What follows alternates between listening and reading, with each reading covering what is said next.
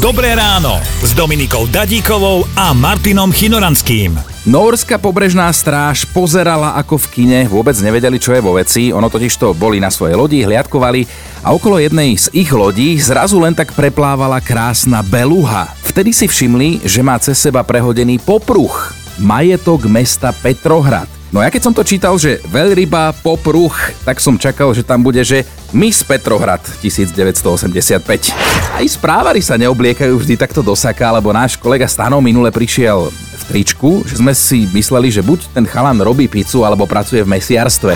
Keď si oblečie nejaké tenčie, poloprezbité nohavice, tak to je luxusný zážitok, pretože aj spodné prádlo nosí podľa mňa možno aj od 3 konfekčné veľkosti menšie. Napísala Anička, že mala pred niekoľkými rokmi šéfku, ktorá bola už takmer v dôchodkovom veku, napriek tomu sa ale pretekala s dcérou, ktorá z nich vyťahne ráno zo skrine kratšiu minisukňu. Anička ešte doslova napísala, bežne jej bolo vidno tak pol zadku, niekedy aj štvrť predku. Počúvajte Dobré ráno s Dominikou a Martinom už zajtra ráno od 5:00.